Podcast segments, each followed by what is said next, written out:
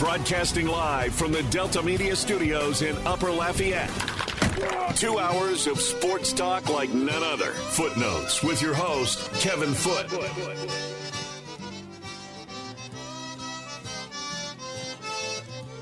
Welcome into Footnotes. Kevin Foote on the game. Southwest Louisiana Sports Station, your home for the LSU Tigers and Houston Astros. You can watch us on the simulcast Stadium 32.3, 133 on LUS Fiber. The game hotline is 706 0111, 706 0111. Open phone lines for two hours, as always, on a Monday in football season, especially, um, you know, when everybody plays and um, on this. I, I, don't know what to call it. I'm going to say despondent. I, I'm just so or fed up. I, am I'm, I'm just you know I've been fed up with the with the NFL lately. We call them NASCAR on this uh, on this show, and, and yet, was was I the only one that in about mid third quarter did anybody out there think, you know what? That fat radio talk show host was right again.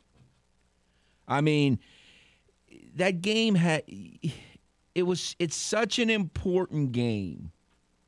And they were playing it in week 2 in in preseason. That was a preseason football game. Did anybody else have the thought, you know what? We got these two teams and it looks like neither one of them's really ready to play this game, which is kind of what I thought going in. And so, middle of the third quarter, it's 3 to 3 and it's like, man, this game should be played about a month or two from now. Really. That that that's when this game of this significance should be played. But no, we got it's NASCAR. Got to have the Daytona 500 in week in September. It's ridiculous. Absolutely ridiculous. That's point number one. Point number two is I never realized until yesterday. You know, I mean, I'm not a QW.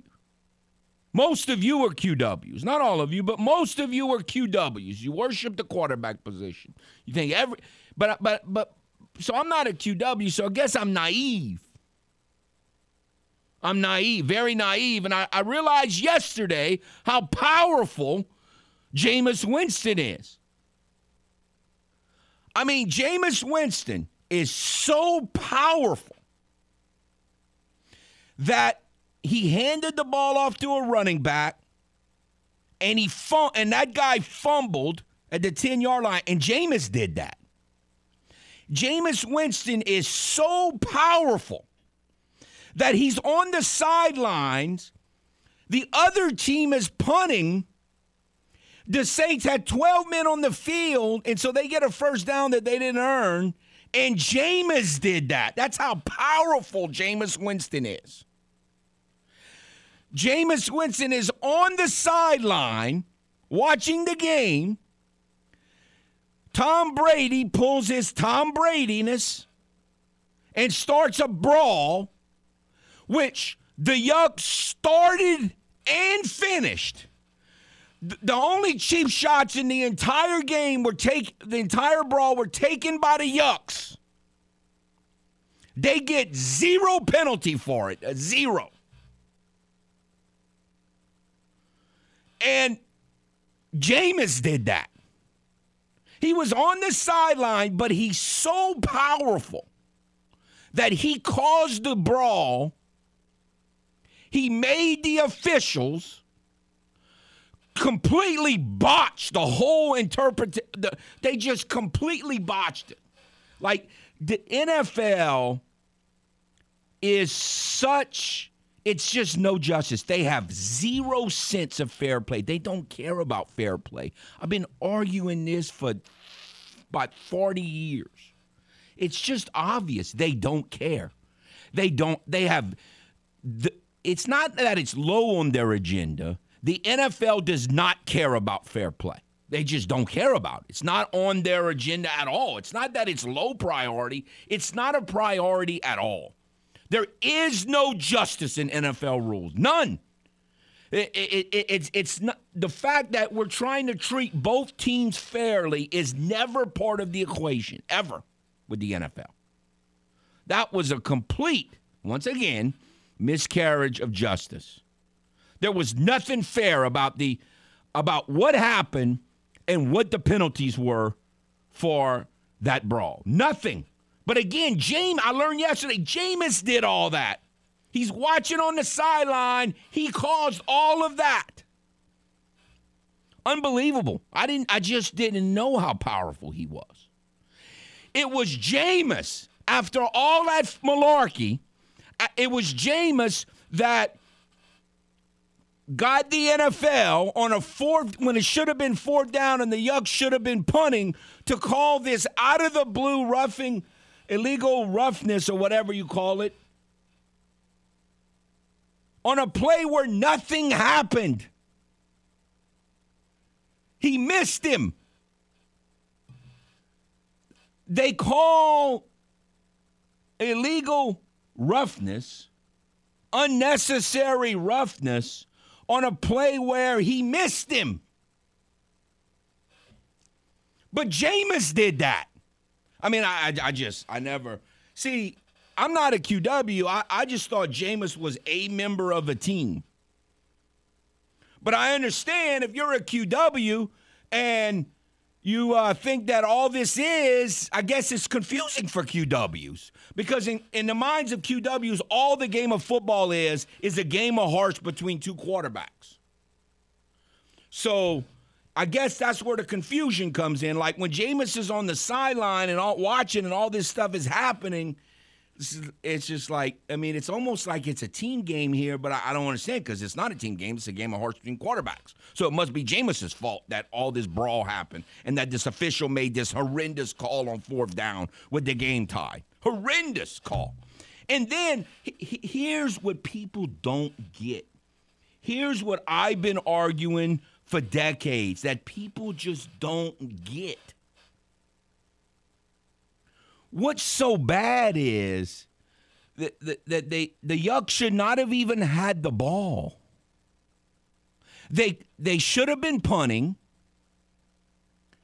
and they cheat with a horrendous call and give them a first down, and then they make another horrendous call, and they don't they don't even know who made the committed the penalty that never happened Okay, it never. Neither one of those penalties happened on that drive. And but but but here's the kicker. Here's the part that really gets me. Here's where they're cheating. Again, you can make bad calls. They're human. Plus, they have horrendous rules to try to officiate. Again, my biggest problem has always been not with the officials, it's with the rules of the league. The NFL has horrendous rules and they change them and, and, and they and they're awful. They have no they have nothing to do with fair play. Nothing. And so here's where here's the kicker. Here's where the cheating really takes place. And no one gets it, apparently in the whole country but me. That after those two makeup calls, after totally botching after totally botching the whole uh, ju- uh, judge, jury, and executioner of the brawl, totally botching that. On the touchdown pass, af- on a drive where it was extended by two penalties that didn't happen, there was big time offensive holding. Big time offensive holding. So if if you're going to be so picky and make up stuff, why not call the obvious hold? Why not do that? If you're going to call penalties to extend drives and then not call holding on a touchdown, and the conclusion of some people was, oh, what a great pass. Well, no, that pass should have never taken place. That's the stuff that just drives me bonkers. Drives me bonkers. That's where the cheating really takes place. Like if you're gonna do all that, well then they when they hold, you gotta call it. or you have zero integrity. Zero. And the NFL, NASCAR, has zero integrity. They do not care about fair play. They don't care about it.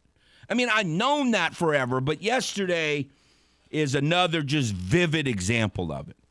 But the conclusion that so many people reached in all of this is that Jameis is terrible and the Saints need to get rid of him. I mean, it's just unbelievable. I mean, that is an unbelievable conclusion. Only a QW could come up with that conclusion. Only a QW. Only. And again, this is preseason football. It's preseason football. Did the Saints play well on offense? Of course they didn't. Did the Yucks play well on offense? No, of course they didn't either. And I don't want to hear well they had some injuries on offense. Um, have you seen the Yucks play the offense against the Saints the last five games with those receivers? They didn't do much then either. They didn't do much then either. And and the idiot announcers, after the brawl was completely mishandled, they say that the Saints got the advantage. Have they seen what Mike Evans has done against the Saints in the last three years? You stupid idiot. The Saints were already playing without a starting cornerback. It's a defensive football game, and they lose their, their, their other starting cornerback, and they say advantage Saints. What an absolute imbecile. What a. Go, go um, commentate lacrosse, you stupid Benedict Arnold. What an idiot. What a complete clueless idiot. Unbelievable. Unbelievable assessment of that situation. And a complete lack of understanding of what's going on. The score was three to three at the time, you moron. What a moron. What a complete idiot. Unbelievable. All right, let's take one call, then we'll take a break and we'll get more on the other side. Hello. Morning, Foot. Foot. Good morning. Foot. Foot. It's a tough morning, man. You need to calm down, man. You took your blood pressure medicine. I did. Okay, now. Don't say nothing stupid. Like we're going to be smart today, okay? So, what, Okay. what, what, tell, tell, I don't want to hear about that idiot Casper the quitter or none of that foolishness. No, no, no, no. You can thank the good Lord you woke up this morning and you're not a Cleveland Browns fan. How do you blow a 30 to 17 lead with under two minutes left playing against a Jet team that's led by Joe Flacco? How Yeah, that- do you do that- that? that'd be tough. How- at least- how- how- But I did mean, they at do it, or did the fan, officials do it? I, I mean, I didn't see the game. If the officials do it, that's a whole lot easier to swallow. I mean, how do you blow a lead that big? I don't know. With a team led by Joe Flacco. I, I Come don't. on, man. I just can't believe Joe Flacco did it. Really, I can't. I can't believe Right. he did. It. But Now- again, I didn't see the game, so I don't know what happened. Right. Now, I'm going to let you know, too, the week before when the Yucks played the Cowboys, they were cheating for them again because there was a pass that was clearly incomplete, hit the ground, wide receiver picked it up, they called it a complete. We need to just face it that the league is for Tom Brady, and until that. that I mean, the play, the play, the second and look, the game was the, the, the officials had already decided the game by that point. But the, on the second interception, that was the that was worse. Like he caught the ball less than the guy than Samuel caught it against Mahomes on Thursday night. yeah. It at best was the same play, but really he had less of the ball yesterday than than Samuel had uh, uh, against Mahomes on Thursday. Right. Now, what I want to touch on too, I want to put to rest all the people that said that when that Tua Tagovailoa should have been traded to the Houston Texans for Deshaun Watson. Okay, It's I've said this preseason football. It's preseason You- football. We But can't make any saying, assessments at this point. um, it's just one game, but the man passes for six touchdowns, throws for nearly 500 yards. A garbage quarterback don't do that. I don't care who you are. The man has got talent.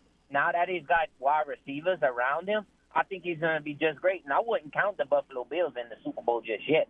Now they play each other this weekend the Bills play the, play the Dolphins. A lot could be told out of that game, but I'm not counting the Miami Dolphins out of that game. Well, I picked mean, them to go to the playoffs. I, I, I think they have a, a, but again, it's not about the quarterback. It's a football team. And, and I, I, I pick. I don't think much. I didn't think that much of Tua, but I think he's okay.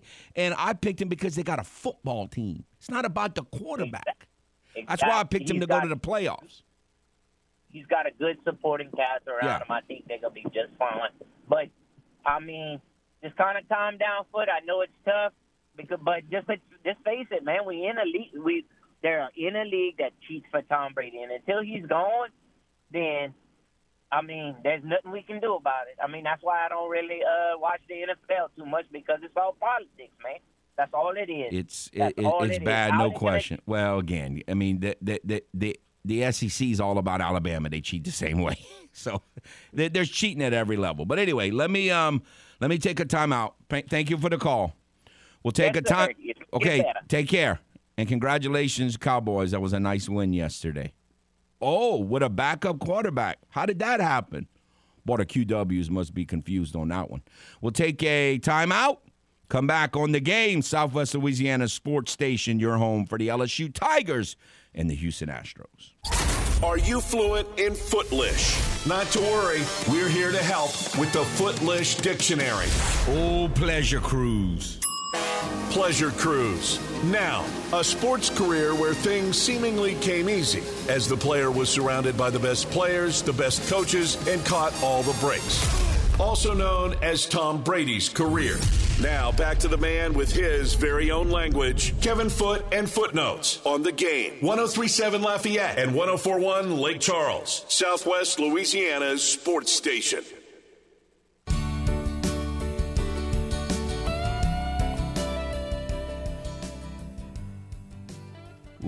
Welcome back to Footnotes. Kevin Foote on the game, Southwest Louisiana Sports Station, your home for the LSU Tigers and the Houston Astros.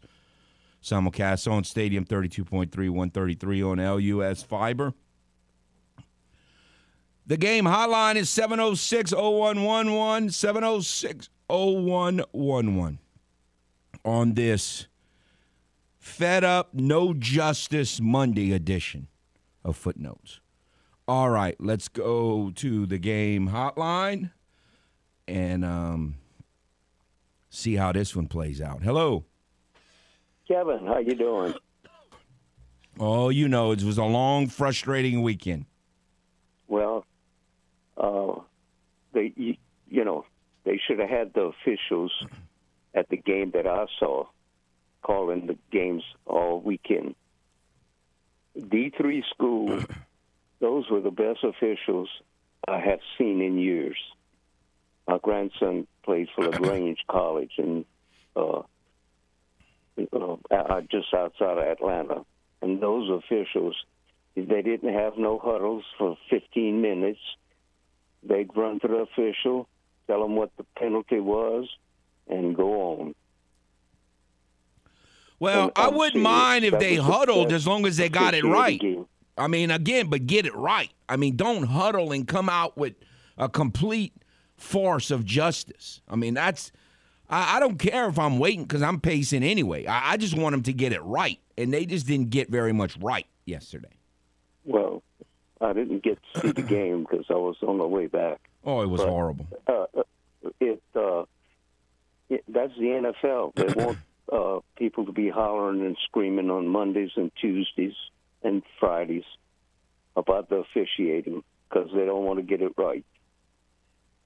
It's just You awful. know, it's it, it's ridiculous some of the calls, and you telling me it, it, like yesterday was even worse than that. But it's because the league and all its stupid rules. I mean, they just they just the rules have no justice. They're not they're not created to have justice. They're not created to for fair play.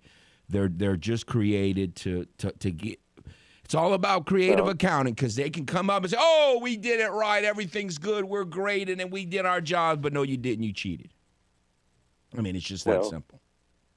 I mean, it, it, it, was Brady, and he'd been beat by the Saints four times, five times. Uh, it was time for him to beat them. So that there you go.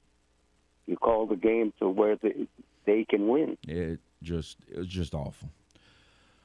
I appreciate the call, sir. And your Yankees had a good weekend. No, they lost two out of three. Yeah, but it's all about the MVP. So he, he took a he took another big step. It's not about the team; it's about the MVP. That's all we talk about. Well, all all they talking about is uh, uh, he's going to break the record, and hey, the record don't mean nothing if you don't win the World Series. I think when Ma- uh, Maris hit his six sixty one, we won the uh, we won the World Series that year. That's uh, you know you can win all the uh, pennants for. Uh,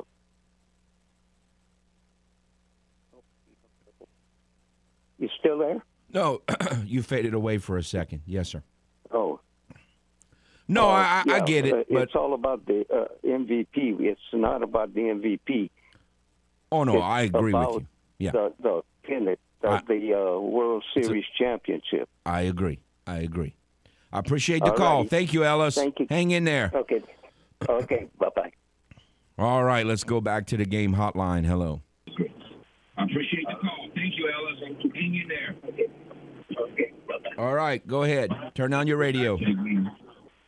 May- Maybe you didn't think about you don't have a good football team in New Orleans, or your quarterback plays It's pre bad. preseason football. It's preseason football. Uh, nothing about preseason. Preseason is over with. No, no, no, no. It's still we're, we're at a preseason level of football, and it's about the team. If if Superman Yeah, don't fumble, well, it, I it, mean, it, it- not, none of that just- stuff happens. Yeah, but you just after week two, and you played the same way you played week one. That's not true. Uh, try to make a run at the end of the game. You that that that's quarters. not that's not that's not true. It was three to three. They were driving. They were inside the ten, about to take the lead, and the man fumbled. And then, Well, and- and I that- mean, that- that's that- well, that ain't the same. That ain't the same way. It was not. They came out in the first quarter, had a very good game plan, drove right down the field and scored. I wish they would have scored a touchdown, but you know they're playing an elite defensive team. they were managing the game fine. It's middle of the third quarter, and the officials totally took over. The officials just cheated the rest of the way. They totally took don't over the game. I don't think the officials. How can you you uh, win a football game with five turnovers? They, they, well, they'll- they'll- if the officials don't cheat, they don't have five turnovers. That y'all got to understand that, right? I mean, this is pretty I, I basic. understand football. I don't know what football you watching because I don't. I didn't see him make any bad calls. Oh, come on now. I mean, come. I mean, th- that's your world. This is this is football. I mean, in my world that I see, I seen the Tampa Bay Buccaneers feature. Their Oh, well, well then, well then, you know, there's no use talking then because you you clueless. Well, well, I mean, you, you, The officials cheated in the game. I mean, again, it's you it, it's a, you scored three points and you scored a touchdown at the end of the game. They had. They win football games. Well, no, no, no, wait, wait, wait. The Bu- the Buccaneers only scored three points too, because Well, the but they beat officials gave the officials totally Four. gave them their first touchdown. That was all official. The officials scored the whole touchdown. They cheated that entire drive. Well, you don't you don't turn over the ball. Maybe you win the. But none game. of those Try to get that turnovers, ha- if they don't fumble, and and they don't, and the officials don't cheat, those turnovers don't happen. That's what you don't get. Uh, uh, your, your quarterback got two games with five turnovers. That's not good. He Five interceptions. the, he he good. threw he threw two bad passes in that game. Now, and one of them was not an interception, and they cheated on that too. And then the other one was just an awful pass. But the game was over. The refs had already cheated. They- They had already decided the game. He, he should have never been in that situation. Well, it's Monday morning. Let's prepare for uh, next week. Where y'all Carolina Panthers? Y'all have another division game. Not a, not- which is lose- which is another lose- problem. We shouldn't be playing all these stupid division games at the beginning of the year in preseason. Well, you The, know, but that that that's a problem situation too because you never want to play an 0 2 team when they're at home. That Right. that is a bad Right. that's that's a bad circumstance game. right. They're zero and two, and you one and one, and possibly can be one and two. All I ask is that the another- NFL that the officials stay out of it and and and it's three to three. It's the middle of the third, and then they started. They just carried them home and cheated. I mean, the rest of it, it was unbelievable. I've never seen anything like. Well, it. Well, I have seen you it call, before. My friend, have a good week. Uh, don't don't catch a heart attack on man. Just Hopefully, you can play better next week. All right. All right. You know, again, it, it, it it's it's preseason football is what we're watching now. some people played way better defense than other teams. Like what? I didn't see that Dolphin Raven game. Did anybody play any defense in that game? Like what? What was that? Some other people um, played way better offense than other teams. But it's all preseason football. Nothing that has happened other than the results and injuries is like, well, well, you can make a big statement about. I, I just, I just don't believe that. I've, I've seen too much early season football in the last you know, since this, however long this trend has started of we're not going to play in the preseason and when and all that, it's just it's preseason football. Um, it just happens to count in the standings. So I mean, I don't. I, I try not to make too many assessments. Now, if we're gonna make some assessments, the two assessments but having I'm not I'm talking about opposite. I mean, the biggest assessment of that game yesterday is the officials cheated. I mean, that was they come. There is no way to argue that the two cheap shots that were taken in the brawl were both by the Yucks. The Yucks started it. They took the two cheese shots in the middle of it and they finished it. I mean, it was all them. It was all yeah. There's, that was a complete miscarriage of justice miscarriage of justice. Complete. That was just completely unfair what happened in that game, in that brawl, and, and the way they enforced it. Just awful. Um, I have a family member who m- almost always disagrees. Like I've been, I've been discussing with him for a long, long time, many, many, many, many years about how they, how cheating the how the how officials cheat in games. Now again, when I say cheat, I'm not called conspiracy. I'm talking about giving the raw deal to one team or, over the other. He has never bought it. And yesterday he texts me and says, Didn't you think the Saints got cheated bad in that game? I'm like, yeah, yeah. He's like, Well, normally I don't agree with you, but boy, that was bad. It was really bad. It was on the bad side. It was just complete. They just carried him to the finish line. But but if we're just going to try to get some, and again, it's preseason, so it's we can make these generalizations about preseason games. Um, but again, probably the, these teams are not going to be once they get past preseason. What they are is not necessarily what they are in in in, in preseason games. But if we're going to do that, the two things that stuck out to me in that game yesterday, outside of, you know, under, outside of really realizing exactly how powerful Jameis is, I, I never knew he was that powerful. He could do all that stuff. Um, and the officiating was, man, the Saints ran the ball well. Like, that was shocking to me. I was like, again, they don't ever run the ball on the Yucks. No, I mean, here and there, but not – like they ran the ball way better yesterday than I anticipated that they would. I was like, whoa. And some of it was behind Cesar Ruiz on the right side. A lot of it was. So I was like, whoa, I didn't expect this. You know, they came out doing a lot of what I was thinking that they needed to do, which was try to throw more short passes, which I understand is not really Jameis's wheelhouse. That's like the weakest part of his game. But they did, and they had some success doing it. And but man, the thing, my my two biggest takeaways besides you know getting cheated was the Saints ran the ball way better than I thought they would. Way better, and they stopped the run better than I hoped they would. I was a, I was one of my big concerns going into this game. Um, I thought that if they stopped the run, they had a great chance. And of course, what was it? Three to three? Deep into the second half, it was three to three. Now, it was three to three because a couple things happened. One, um, Brady fumbled on third down. But I get, I get maybe Jameis did that too. Maybe Jameis caused Brady to fumble. It wasn't really Brady's fault. That was Jameis that did that. I don't know how he did it, but anyway, um, and, and and Ingram fumble. I mean, the Ingram fumble was. I was, uh, I was thinking, did he even come? Did they? Did he come? I don't know if he played after that. Like they might have benched him after that. That was awful. They, you know, they there were some both teams that kind of messed up some opportunities, but and I thought at halftime the Saints had a slight advantage in the officiating. Really, I, if if you're going to be fair, I thought at halftime there were some bad calls both ways.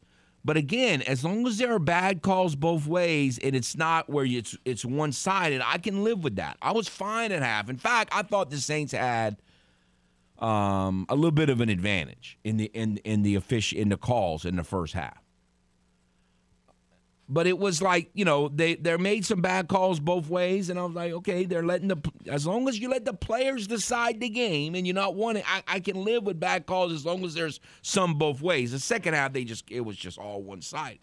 I mean, it didn't matter. I mean, they could have held every at the end of that game, every Buccaneer offensive lineman could have held worse than it, and they were not going to call it. They were not calling it. Like they had already decided. It was just boom. It was all one side in the second half. That was awful, and they were just making up calls, just making them up. I mean, it was they were just calling things that weren't there, like that had nothing to do with the flow of the game. There, there's no way that there were any Buccaneer fans when if you watch that play, you say something bad happened. Ah, they should call that. No, there's no way. It's football. There was nothing that happened. It was awful. But but I was really very um, surprised at how the Saints ran, how they ran it better than I thought they would. Even Dwayne Washington had a couple of really nice runs. And again, a great run to me, if it's third and two and you get hit in the backfield and you get the first down. And Dwayne Washington had one of those. I was like, whoa. That was a great run. Got hit in the backfield and still got the first down. And they stopped the run better than I thought they would because I was worried about the run defense going into that game, even though they've been so good in recent years. All right, we'll take a timeout. Come back again, two open phone lines for, for two hours. The game hotline is 706 0111. 706 0111. If you would like to get in, certainly feel free to call. We'll be back after this timeout on the game, Southwest Louisiana Sports Station, your home for the LSU Tigers and Houston Astros. Are you fluent in Footlish? Not to worry. We're here to help with the Footlish Dictionary. Benedict Arnolds. Benedict Arnolds. Now, an NFL expansion team that stole a bunch of Saints players and coaches when first created, also known as the Carolina Panthers. Now, back to the man with his very own language. Kevin Foote and Footnotes.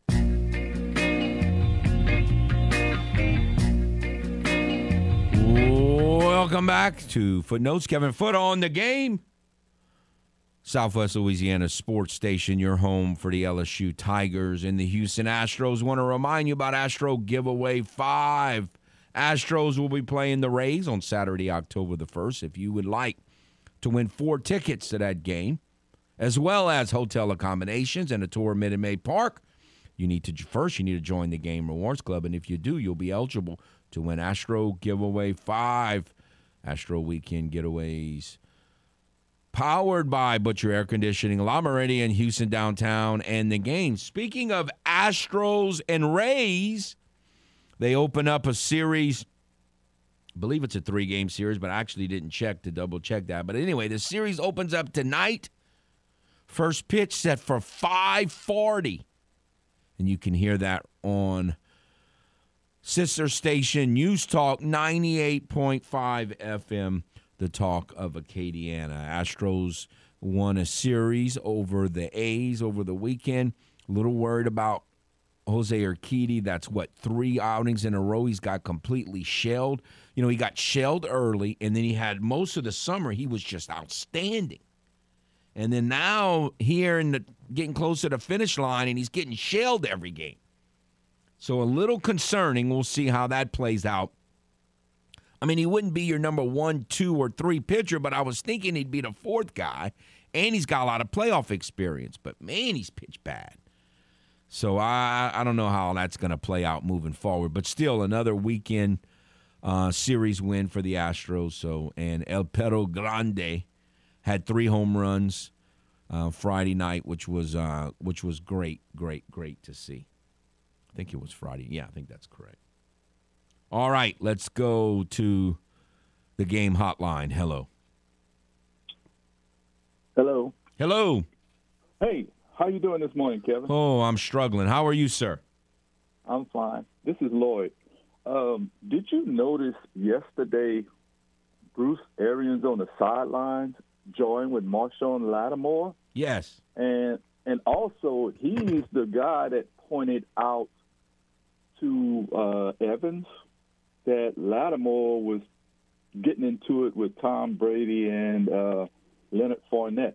So why is that sucker? He retired. Why is he still on the sidelines? Starting trouble. He has some sort of role with the team in the front office, some sort of consultant or something. But yeah, why he's on the sideline mouthing with people on the field, I I don't know. You know, I, I don't know. I mean, Tom probably told him, you know, I want it to happen, so the league said, "Okay, Mr. Brady." By the way, you are correct as far as the referees cheating. I've never seen things like that happen before in my life. That was awful. Um, it's awful. You're right about that. Something needs to be done. And thank you for your time. Thank, thank you, sir. Thank you very much. No, it, it was kind of weird to see him on the sideline. Um, you know, he's mouthing with the officials and the players, and you know, he's a hot-headed guy. I mean, it is what it is. But why is he there? I don't know. I mean, I, I, I thought that was a little much. I agree. All right, let's go back to the game hotline. Hello. Bro, I was worried about you. I thought you were going to have an aneurysm. Who knows? Man, Kevin. It's, Just it's, awful. I get I love you. I love your passion, but it ain't worth your head exploding over, my friend. Whether you think it's preseason or not, you can't lose your head because you're mad. And look, there's enough blame to go around. We could spend the whole week picking a different person or entity to blame. Uh, from the Saints themselves, like you said, a veteran can't put the ball on the carpet when you drive and, and getting ready to really take control of a game. Jameis could have had four touchdowns. He was so off yesterday. Now, look, the guy's got four broken vertebrae in his back, and I don't want to make excuses for him. But if he leads Olave on a couple of those deep passes, Olave runs under them and they're touchdowns. Uh, so that stunk. Uh, not a single hold, I think, against the the they they were tackling Saints defensive line. It was bad. and not It a was single bad. offensive holding Yeah. call. Some of the chaunchiest penalties I've ever seen called. Like It you said, bad. one was a whiff, and they called it. It was awful. I don't know how Leonard Fournette starts a fight and doesn't even not only doesn't get a penalty, doesn't get ejected. So uh, if they're going to eject people, both those guys should have been ejected. If uh, Evans isn't suspended for this, it's completely fixed. Uh, what he did was he was basically off the field, came back onto the field. He, it's like he's waiting for a, a, an opportunity to throw a cheap shot on Lattimore. That's how much Lattimore. a- anytime a guy turns. his back, he's going to come cheap shot. I mean, he cheap shotted him twice in one thing, and, and they said, "Oh, oh, it's all even. Everybody, everybody." Well, no, I mean that was a complete joke. But the NFL, they, they don't care about fair play and justice. They have no. It's not even on their radar. we call guys like that punks where I come from. He's a punk. That's that was, and he better be suspended because what he did is a suspendable offense. And if you want to toss Lattimore, he hit Fournette in the face, but Fournette started that whole fight. We are so in much. Brady went from throwing his iPad on the ground to buying dinner for people. It was. Uh, we were so far in his head, and a buddy texted me. He said it's almost time for the officials to step in and help Brady out. And the next thing you know, they get a string of like six calls in a row that are like, you got to be kidding me. And what's really lost in all this, we have 12 men on the field after turning the ball over. We hold them in three downs. We get 12 men on the field. they get a first down because of it. And because of the fight, we lost the fact that the defense held them to three and out again. Yes. That was probably the best series of the game. The defense stood up after that stupid 12 men on a field penalty, and that's when the I fight can't believe started. Jameis did that. I mean, And I can't believe he got was 12 right. on the field. I don't know how he did It's it, but I can't believe he did that. there's so much blame to go around, but the bottom line is we were at a point where we had three points and they had zero, and my buddies kept texting me, "We got to score points. We're not going to win this game with three points." And every time they thought they had momentum or had the opportunity, they found a way to shoot themselves in the foot. So the, I'm blaming the Saints first. Again, they lost. Uh, it's it's it's hard not to throw the officiating into this. We seem Oh to do the that a officials. lot. I mean, we don't know who would have won the game, but the officials won the game. I mean, there's no no doubt about the game, the, who won the game. But again, Ingram can't. Superman. He, you know, he's just. can't put the ball on the ground. A veteran cannot put the ball on the ground. End It's of discussion. unbelievable. And that was really probably the Oh, that point was yeah, game. yeah. It was Not yeah, no question. I am baffled how you have a fight at home and the other team ends up with the momentum. That's kind of the road Well, because of the uh, because the officials carried him after that. yeah, oh yeah, and they had, because uh, the Saints were already without one cornerback, wide receiver play was irrelevant in the game. What was the score at the time? Three to three. Who cares about the receivers at three to three? It's a defensive football game. You, you, you, the, the idea that somehow that was a fair deal is just completely off base. Well, what makes me call into question, and officials always have bad calls, but when they all come on third down after a stop, that's when you have to start saying, okay, is there anything to this? Because all the key penalties seem to come It was after our it was really bad. stopped them on third down. It was it was really bad. so, It was it was I'm not going to. very reminiscent of two, of 2019. Well, stop with all that silliness. Officials decide games just as much or more than. Stop with all that brainwashed junk. Don't give me all No, that. I'm not. I'm Officials the decide games. Did, the Saints did plenty to beat themselves, Kevin, the, and and you got to recognize But, that. yeah, But I mean, there's no question they did some bad officials had a stuff, but hand in it- but some of that is they playing against a good team. yeah, Like well, look, some I of it is they're playing against a good team. Like they, they weren't supposed to run up and down the field on the Yucks defense. It's an elite defense. I know the whole country tells y'all, oh, it's QWs and Brady carried them. And no, they got an elite defense. The defense is way better than Tom Brady. Yes. Uh, their than their whole offense. I can tell you, I was impressed with how hard Leonard Fournette runs. That cat. That no, he, he does, beast. but I was surprised at how well the Saints stopped him. Anyway, Uh, we o- we o- we overdue we overdue for a timeout. Got got to take it. And you move on, and we're in our standards. Everybody else's fault, but again, if you got eyes, you realize the officials played a major role Uh, in no, that no, loss. no But question. Got it. Put it on the Saints. Got, got to take a break. Put it on the Saints. All right, Later, bro. all right. It'll get better. We'll be back.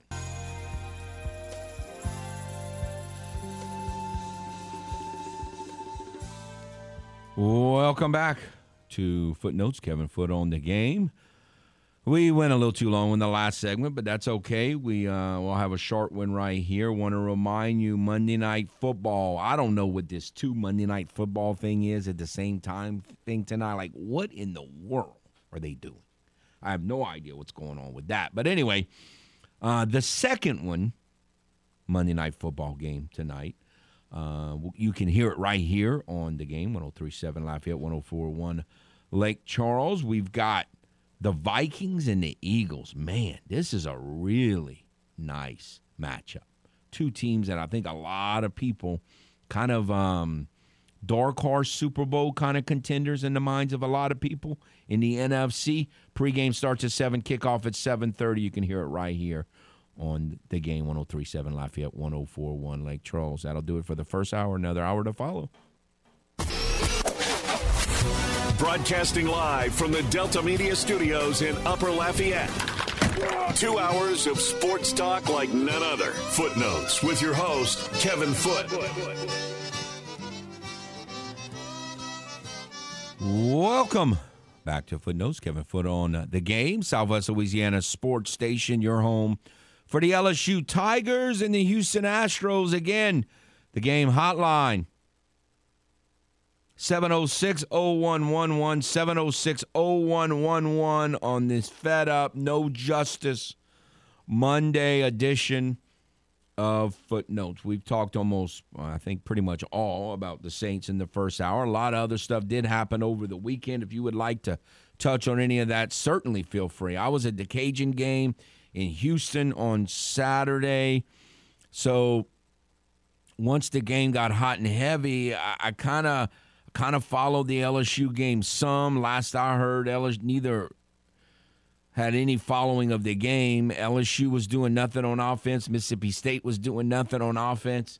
And then I kind of lost track getting really busy. And then uh, hereafter that LSU had this great finish and won. So um, I don't, you know, to catch up on that exactly how all that played out. But uh, it was definitely a good win. I did not think they were going to win that game.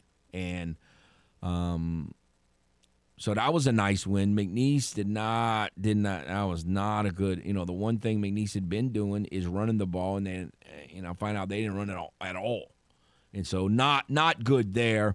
Obviously, the Cajuns' performance was not good. I we talked about it last week.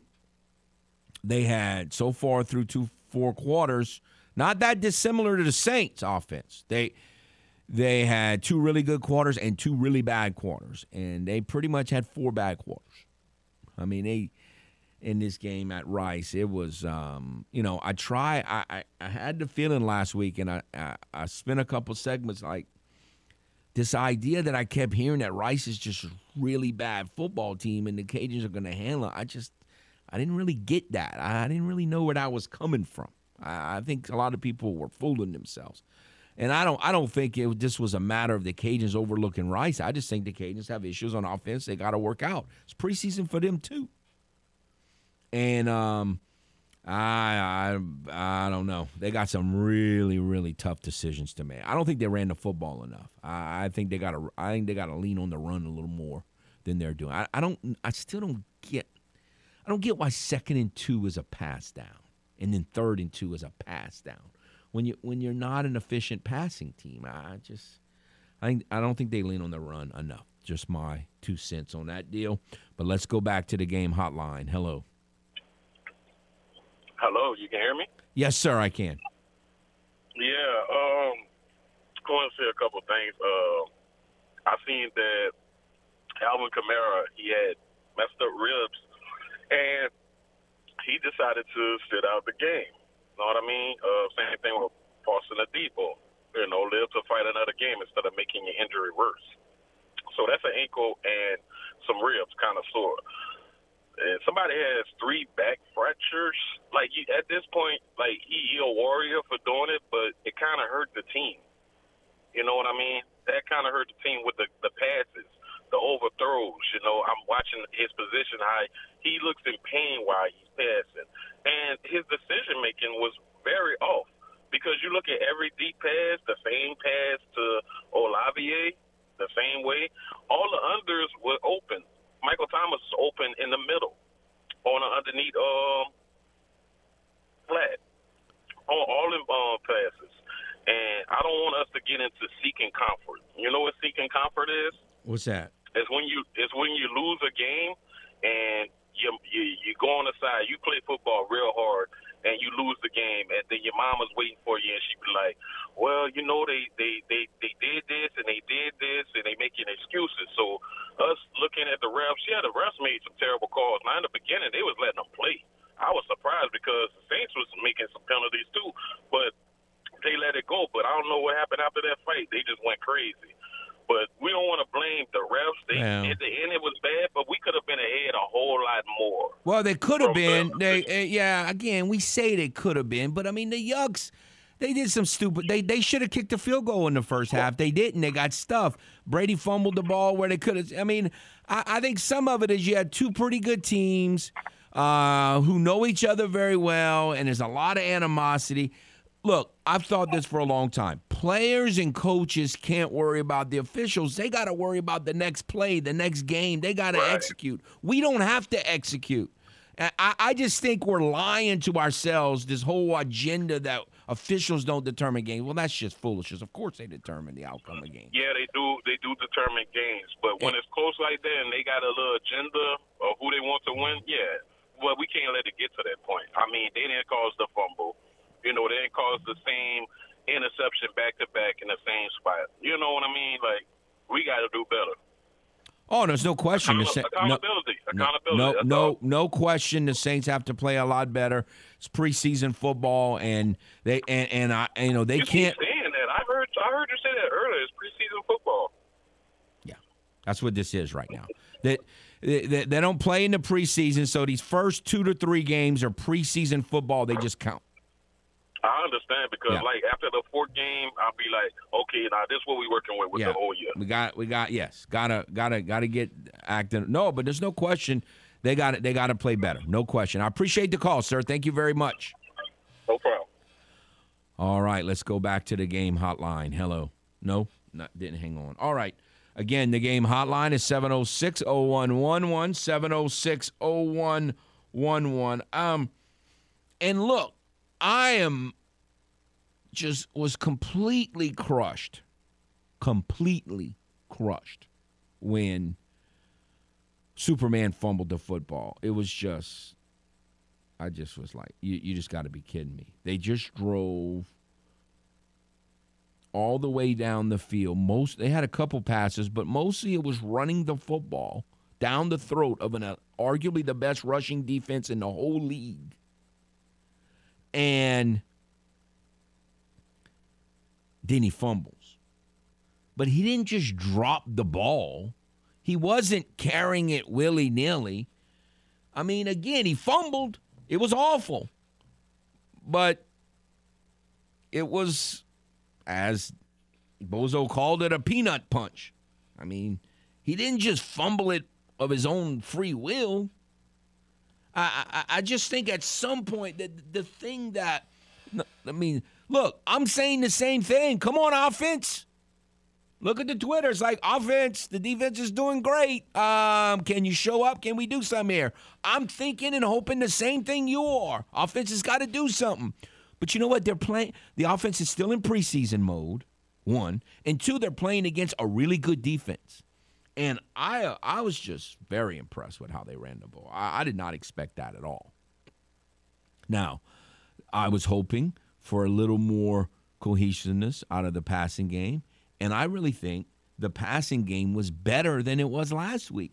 I mean, folks, I understand at the very in the fourth quarter was fabulous, but in the first three quarters there was nothing. Now there wasn't a lot yesterday. Don't get me wrong, but I saw more of a okay.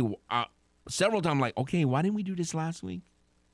I mean, I had that thought in the first half several times with the passing game. So I thought uh, the passing game was a little better. It's still nowhere near where it needs to be. Not even close. I, I'm I'm for throwing the ball down the field, but I don't think every when I say throw the ball down the field, it doesn't have to be a 60 yard bomb.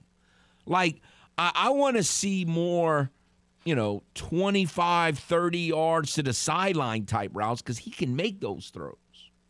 I, I just I don't, I don't think everything has to be a bomb. I, I thought they threw a few too many bombs, and I definitely don't like bombs on third down.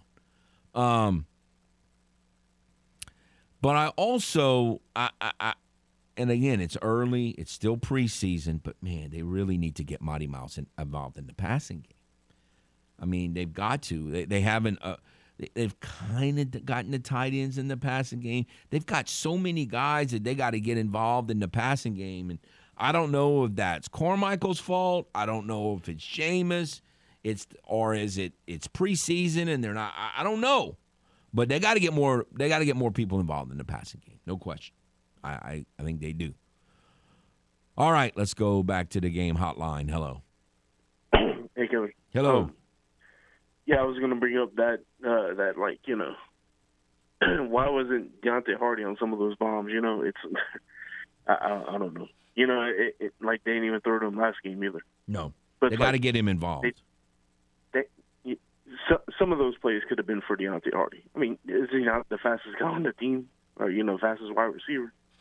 Anyways, um, so I just want you know, so everyone thinks you know Jameis whatever, but like, you know, the last ten years the Saints have won two week two games. That's why everyone know that the last ten years the Saints have won two week two games. I didn't realize that. I know that we own they, the Saints have almost always gotten off to an awful start, but um, but no, I did not know that. That's wild. Uh, yeah, it's so. Anyways, okay, and uh, one other thing I wanted to bring up: Do you think like we should not have onside kicked it?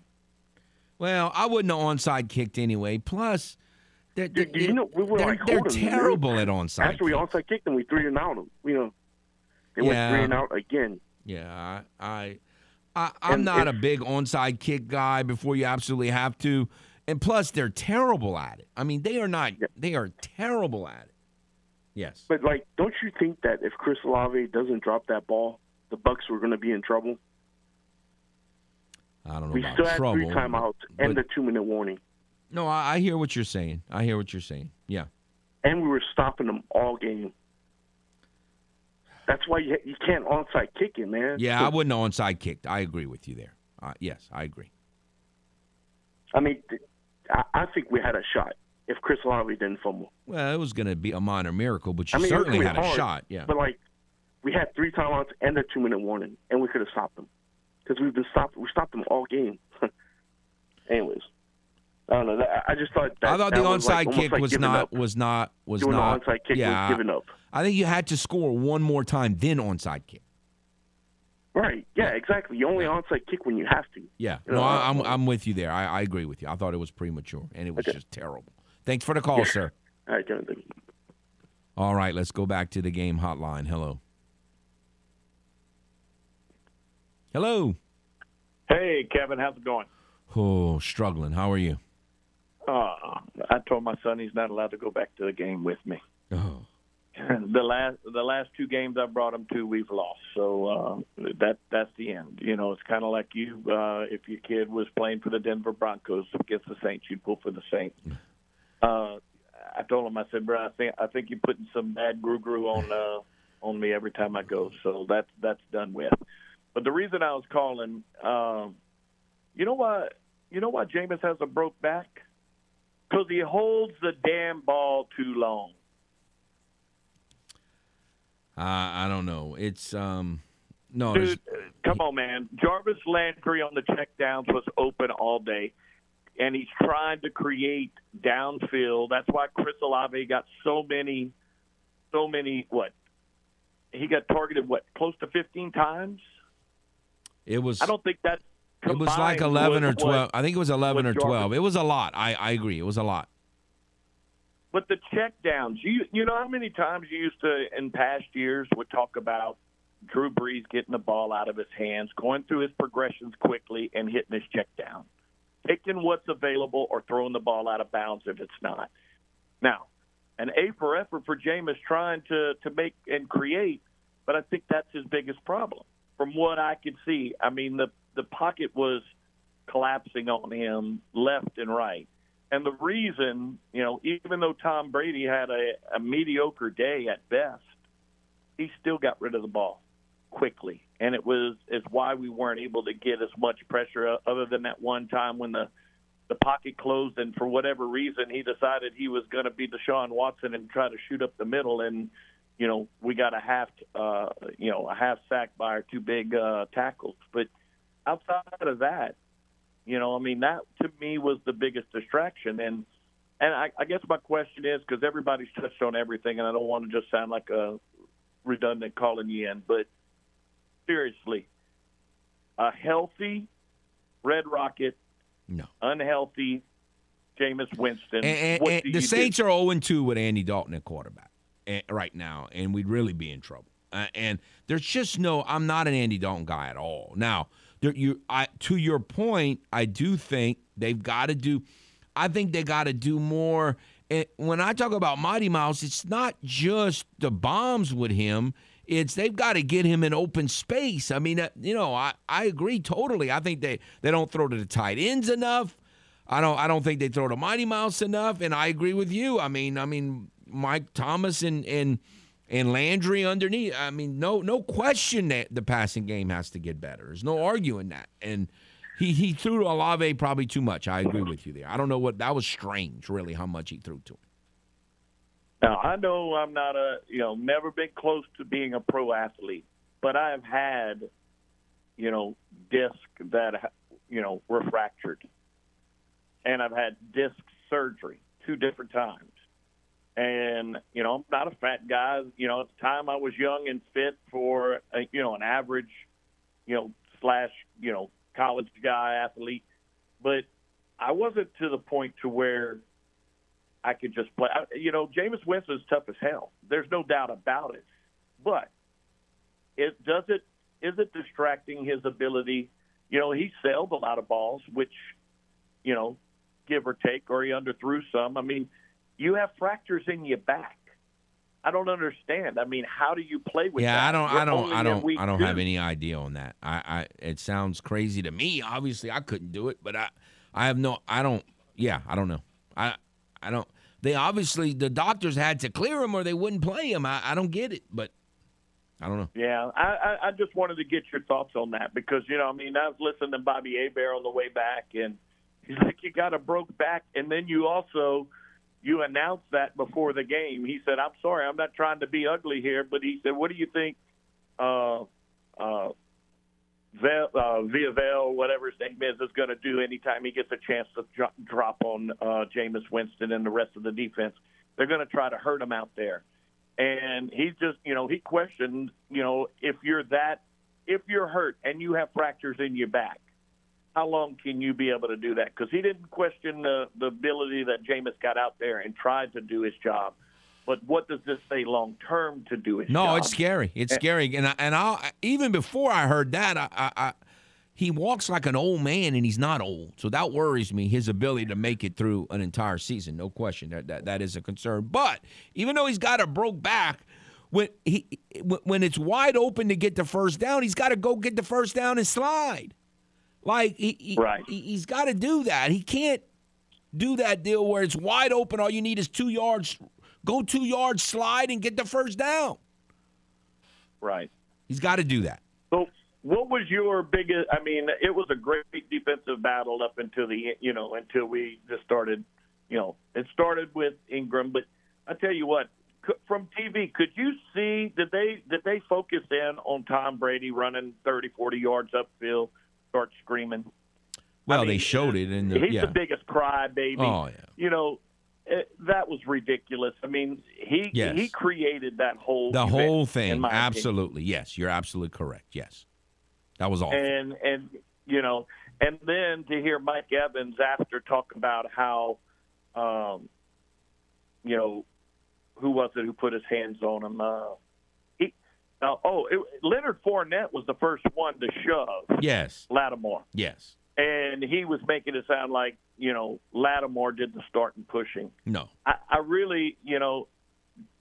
Don't understand. You, you think Fournette's going to get fined when this is No. all said and done because he instigated that too. No. None of them. No. They're going to say no. uh, And, and, and yes, you were Mr. dead Brady. on about the the referees. Man, they turn their head all game. I hate to be the conspiracy theorist here, That was awful. I'm sorry. Yeah, the second New half Orleans was Saints awful. got a hose job in that game by those zebras. No question. No question there. I appreciate the call, right, sir. buddy. Take Talk to you care. later. Bye. We'll take a timeout. We'll be back on the game. Southwest Louisiana Sports Station, your home for the LSU Tigers and Houston Astros. It's not uncommon here on Footnotes for Kevin Foote's voice and his blood pressure to rise rapidly during the show. The fat guys like you and me need to be watching mop up time just like the stars do. Sometimes it rises a little too high. That is stupid. Stupid. Not to worry, we have EMTs standing by just in case Foote passes out. Back to more Footnotes on the game. 1037 Lafayette and 1041 Lake Charles, Southwest Louisiana's sports station.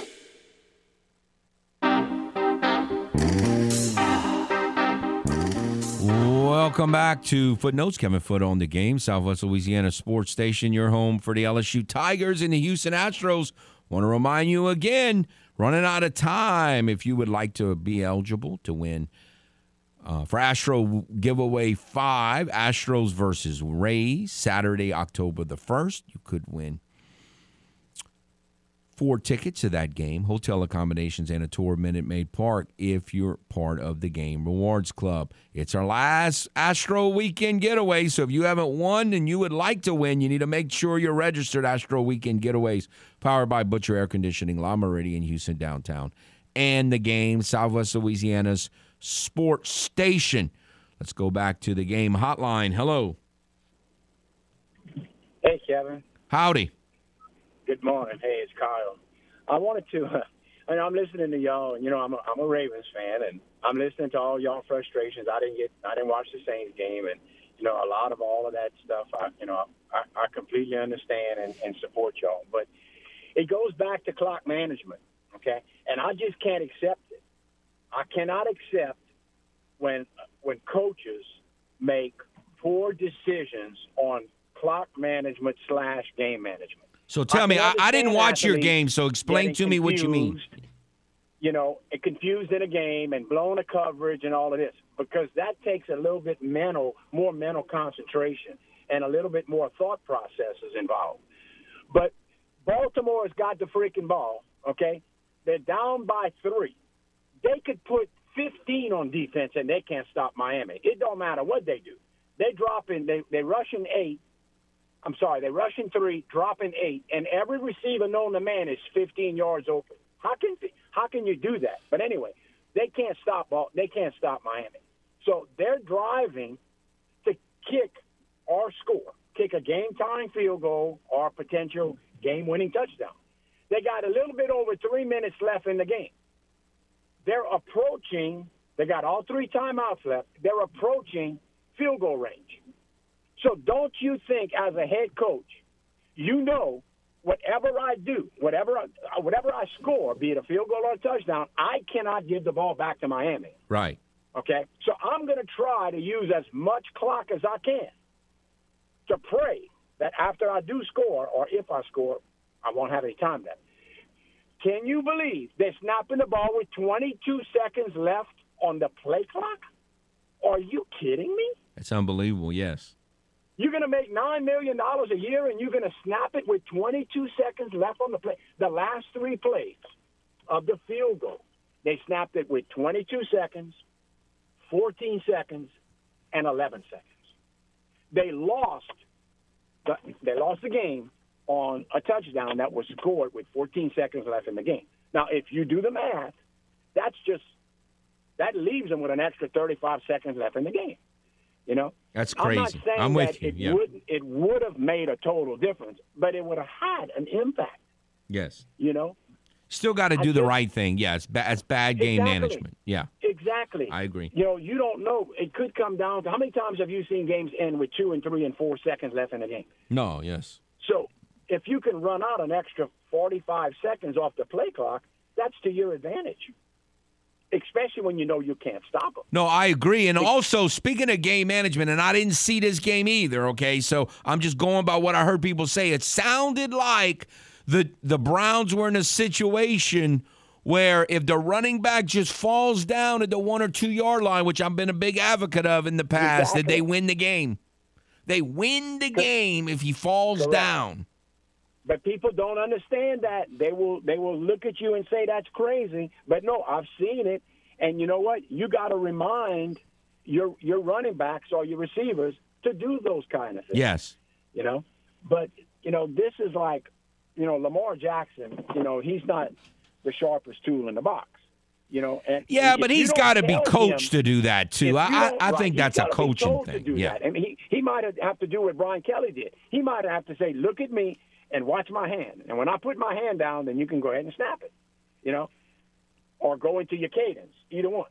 But, no, I'm with you. You know, he needs to be told those things, and they didn't do it.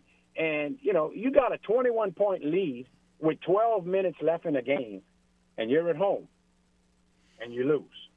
That's not, Not good. good. No, that's not good. Not I'm with you. That's not good. That's not good. I agree. So people need to start listening a little bit more to you when you start talking about game management or clock management. Because every weekend, I'm going to call you with one NFL game a week.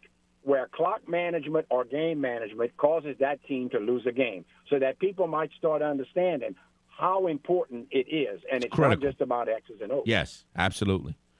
So, all right, Kevin. Appreciate it. Thank you you, sir. 15 games left. So yes, sir. Yes. the- I don't know if I have it in me. I got to tell you, I don't know if I have it in me. Th- but thank you. I appreciate I know. I'm it. the same way. Yeah. I'm the same way, but we'll we'll manage. We'll see. All Okay. right, buddy. You have a good one. No, that that again, I didn't see the game. You know, when I I see, you know, you I'm looking at the bottom of the screen, I see scores, but I don't know how it happens. I mean, I'm focused on the Saints. And so um I uh, no, that's I, game management is is a huge part of it. And it it, it it's amazing how many coaches don't get game management. And again, my whole my whole philosophy or theory doesn't mean I'm right. It's just a theory. I, I don't know because it mystifies me. just like that gentleman who just called, the Ravens fan. I mean, it mystifies him. I, I- I don't know. But I think it's because film, they don't watch film like they did in the old days when it was real elementary and they were watching on reels. Everything is broken down for them. And so offensive guys just kind of watch offensive stuff and, and you watch, you know, they're watching, it's all broken down on third down and all the second down play. They don't really watch the game. Everything's just broken down in these segments that applies to them. And that's why a head coach, I think that's one of the dangers of a head coach being a coordinator. If if you never really watch the game from a head coach's perspective, and you're either watching it as a defensive coordinator, as an offensive coordinator, or as a, a linebacker coach, or something like that, it's just scary. Um, it is. eh, I don't think you get it. And no, it, game management is a it's it's a lost art in many ways, and it decides football games. So to his point, I I I, I certainly get it. Um, definitely get it. That had to be a frustrating loss, but there's no question that Miami has two playmaking wide receivers, and they are very very fast. I mean, there's no arguing that. And I think they've played pretty good defense for a while. They just haven't had an offense to to go with it, and now they kind of do. And so we'll see how it plays out. But um, no, that's uh, that had to be a. The Saints had a hard one to swallow because again, I don't know if the Saints would have won. I would just like for the players to decide the game and not the officials. I'm not saying absolutely the Saints would have won. We don't know. It was even. The game was tied. It was a virtual stalemate, and then the officials just totally took over. So I don't know if the Ash, if the Ash, if the Saints would have won. I would have liked to known. I would have liked to been able for the players to decide the game, and not the officials just totally take over. And and really, if you didn't think, if you don't think the Yucks got away with holding, then you just don't want to know. I mean, you're just that's ostrich in the sand. Which again, it's a free country. If you want to stick your head in the sand and be an ostrich, that's, I do that sometime too. I, so I get it, but that's what it is. I mean, it was that was bad. It was really bad. All right, let's uh, take a timeout. We'll come back with more on the other side on the game. Southwest Louisiana Sports Station, your home for the LSU Tigers and the Houston Astros. Kevin Foote. An award winning journalist, popular sports talk show host, and a man who apparently moonlights as a doctor. A medicine season of a different strand in 12, obviously, because the criminal commissioner decided to inflict them with, with the, the whole bounty gate silliness. His descriptions of illnesses are extremely concise. Not a normal strand of a medicine season. It was a different strand. This out of the blue from Timbuktu and all of this bounty gate silliness. Dr. Foote is ready to write a prescription for what ails your favorite team here, with more footnotes on the game. 1037 Lafayette and 1041 Lake Charles, Southwest Louisiana's sports station.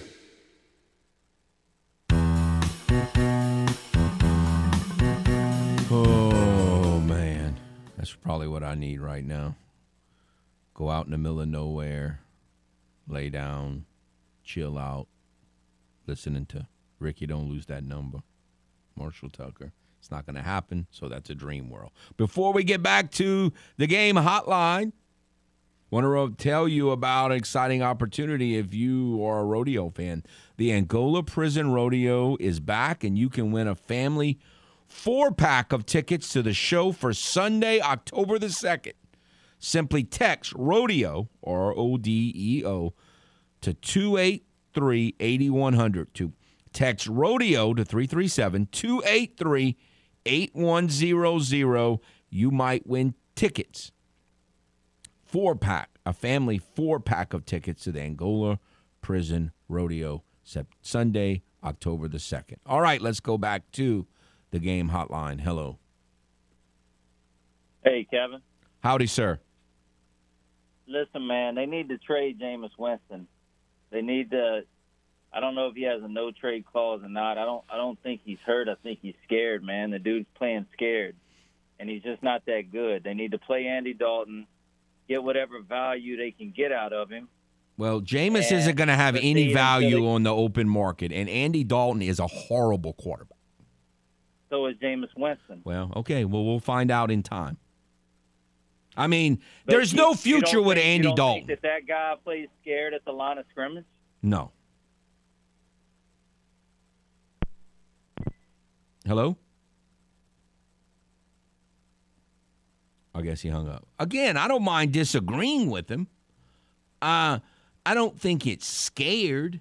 I, I, I don't think I don't think they're on the same page, and, and it's not good.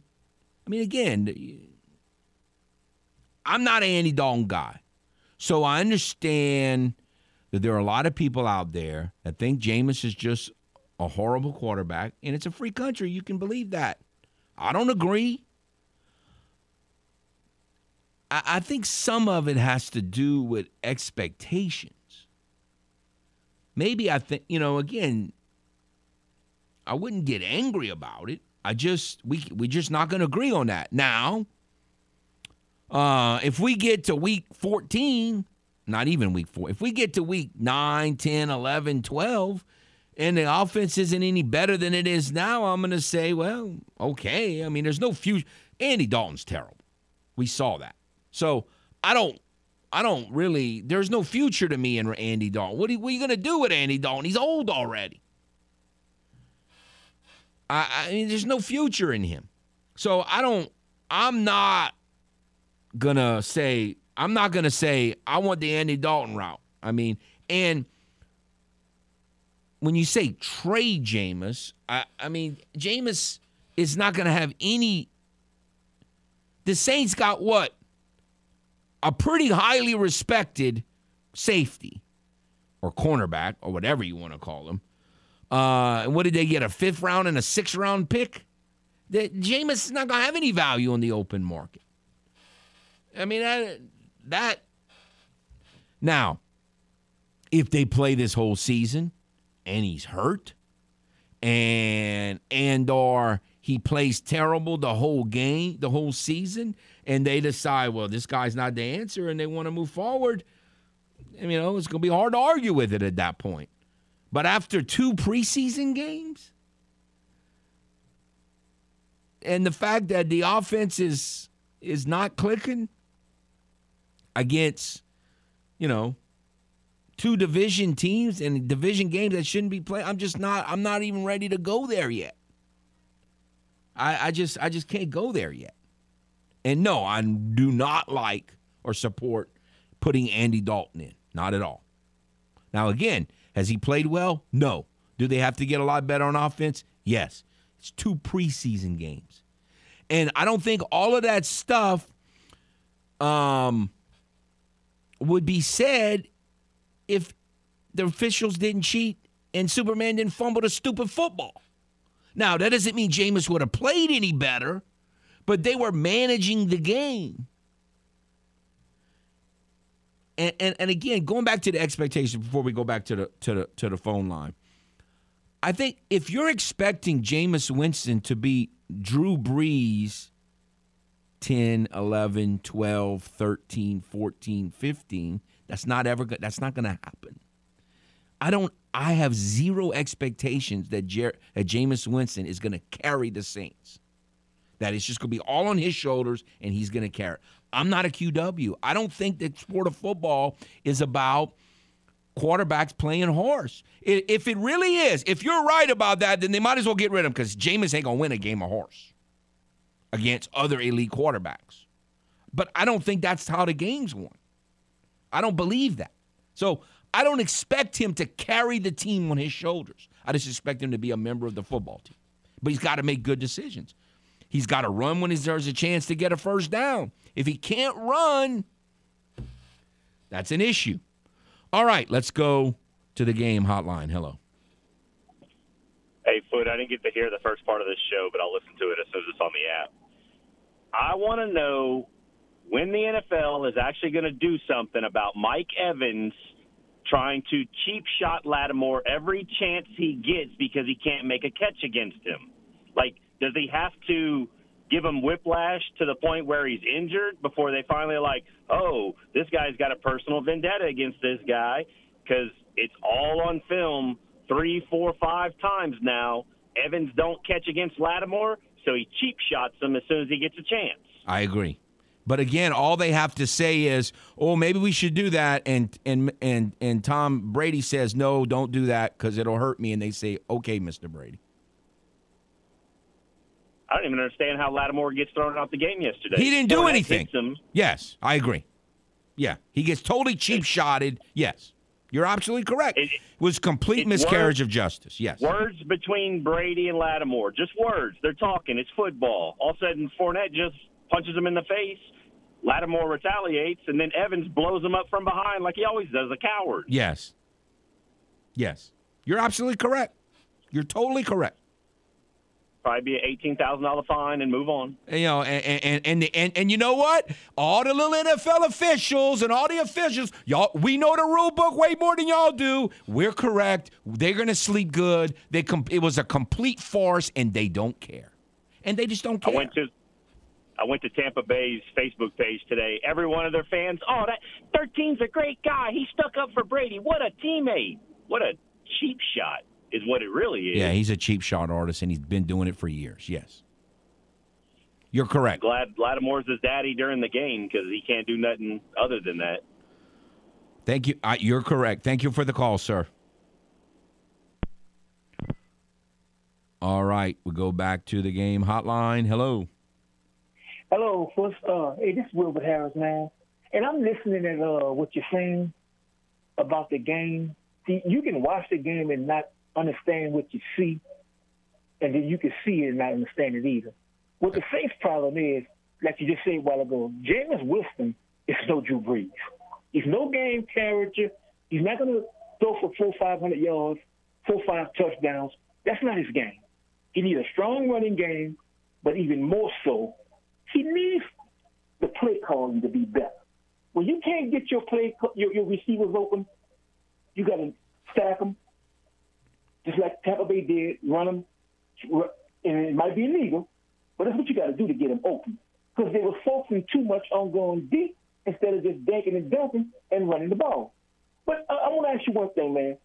The offensive line in the last two games, I, I'm thinking it's 11 sacks, but it could be 10. What quarterback can survive with that, even if you're injured? And the coach should not be playing. What, what you think about that? Well, they they got to do a better. I thought they did a better job of picking up most of the blitzes early. It seemed like it was more like in the third quarter where the blitz really started getting to him. But and some of that might be to the critics of Jameis, and I don't know. Again, it's hard when we're watching TV to know who's open and where he when he should have checked down and all that. But it's possible they realized by the third quarter, well, Jameis is not doing the check down thing like he did in the first quarter. He's trying they're trying to get the ball down the field, so that's going to take longer, and so they were more effective with the blitz. That's possible that, that that's what happened. But uh, that's that's something they got to figure out. Yeah, and there's no question they got to figure that out. I don't I don't think I thought the play calling was deplorable in the first game, and and and I thought it was better in the first quarter and a half. What they were trying to do, that first drive was exactly what it should have been, and after that, eh, it wasn't so much. Yeah. Well, well who's our backup on the offensive line? Because what we got with Marie, I mean, they were just coming through on him. And Andrus Peat I mean, he's a good run blocker, but he's nothing against the pass. Yes, that's true. I was just very impressed. And again, it has to do with expectations, I guess. Uh, I, I I didn't have any expectations they would be able to run the ball right at Tampa, and they did for portions of that game. And again, if if Superman doesn't fumble, I really think we're going to be we, we would this yeah, morning be yeah. raving about how they were able to run the football. I couldn't believe how much they ran the football right at him. Right at him. The yeah. go against right at him. Key is to run at him. Yes. misdirection. I appreciate so the call, sir. Thank you. No, I, I that. I mean, again, my biggest takeaway from the game is wow, they were they were able to run the ball. Now it's a preseason game, like I've been saying, and so maybe there's some preseason elements to the Yucks defense that I'm not accounting for. But um, that's something that I, you know, it's I thought that was a very positive sign. We didn't see a whole lot of that in week one. And again, they're both preseason games. I understand that. But um I I was I was I was encouraged by what happened on the line of scrimmage in that game. And the blitzes I guess you can say the when the blitzes that they didn't pick up in the third quarter and the fourth quarter and the second half mostly is a line of scrimmage issue, but I don't know. I don't totally put that as a line of scrimmage issue. I think play calling and all of that kind of plays into that. To to the last caller's point. All right, we'll take a timeout, come back, finish out today's Monday edition, fed up, no justice edition of footnotes on the game. Welcome back to Footnotes. Kevin Foote on the, the game, and want to remind you and echo that last. If joined the clubhouse, you it's a good idea. You could win a fifty dollar gift certificate to Half Shell Oyster House, a hundred fifty dollar gift certificate to Mister Lester's, or a twenty five dollar gift certificate to Mabel's Kitchen, as well as all kind of other great prizes. So go to join the game clubhouse today at 1037thegame.com or 1041thegame.com. Want to remind you, Astros open up a series against the Rays in Tampa tonight, 540 first pitch. You can hear it, News Talk 98.5 FM. And the Monday night, there's two Monday night games. I don't understand why they're doing that this week, and I don't understand why one is not following the other. I, whatever. I, I don't get it, but I don't make those decisions. I'm sure they have a good reason for it. But the second one of those, and I think the better one of the two going in, Vikings versus Eagles. Pre-game seven, kickoff set for 7:30, and you can hear that right here on the game 103.7 Lafayette 104.1 Lake Charles. Speaking of baseball, and I know it's it's football season, and we've talked all football, and I get it. Um, the I, I most of us thought the Braves would have caught the Mets by now. Here we are. What is the date today? I don't even know. The twentieth, maybe the nineteenth. The nineteenth. Uh, getting to into late, starting to sniff late September, and I don't. I'm surprised, but the Mets are still have a lead. That's going to be the most interesting race here on out, I think. The Mets have 14 games left. Nine of them are on the road, and three of those nine are at Atlanta in a couple weeks. The Braves have 16 games left, so they have two more to play, and 10 of those are on the road. So, and, and, and three of the home games are at home against the Mets. So, going to be very, very interesting to see how that plays out moving forward. By the way, I, I I need to um, just mention because you don't see this very often. Yesterday, the Astros won. I think what was it, eleven to two? I think. In addition to Framber setting a, a, a major league record for in season streak of quality starts in a row. By the way, uh, you know me, I'm not a big individual guy. Think about that. Bob Gibson in 1968 didn't have 25 consecutive quality starts like Framber just did. Now, Framber didn't pitch as effectively as Bob Gibson, but even Bob Gibson in 68 with his 112 didn't do it. That's kind of surprising. But yesterday, Candy was four for four with a jack and four ribs. You ain't going to see that probably never again. All right, appreciate all the phone calls. If you didn't get in today, tomorrow's a second Monday. Try back again. Y'all try to have a better day to me.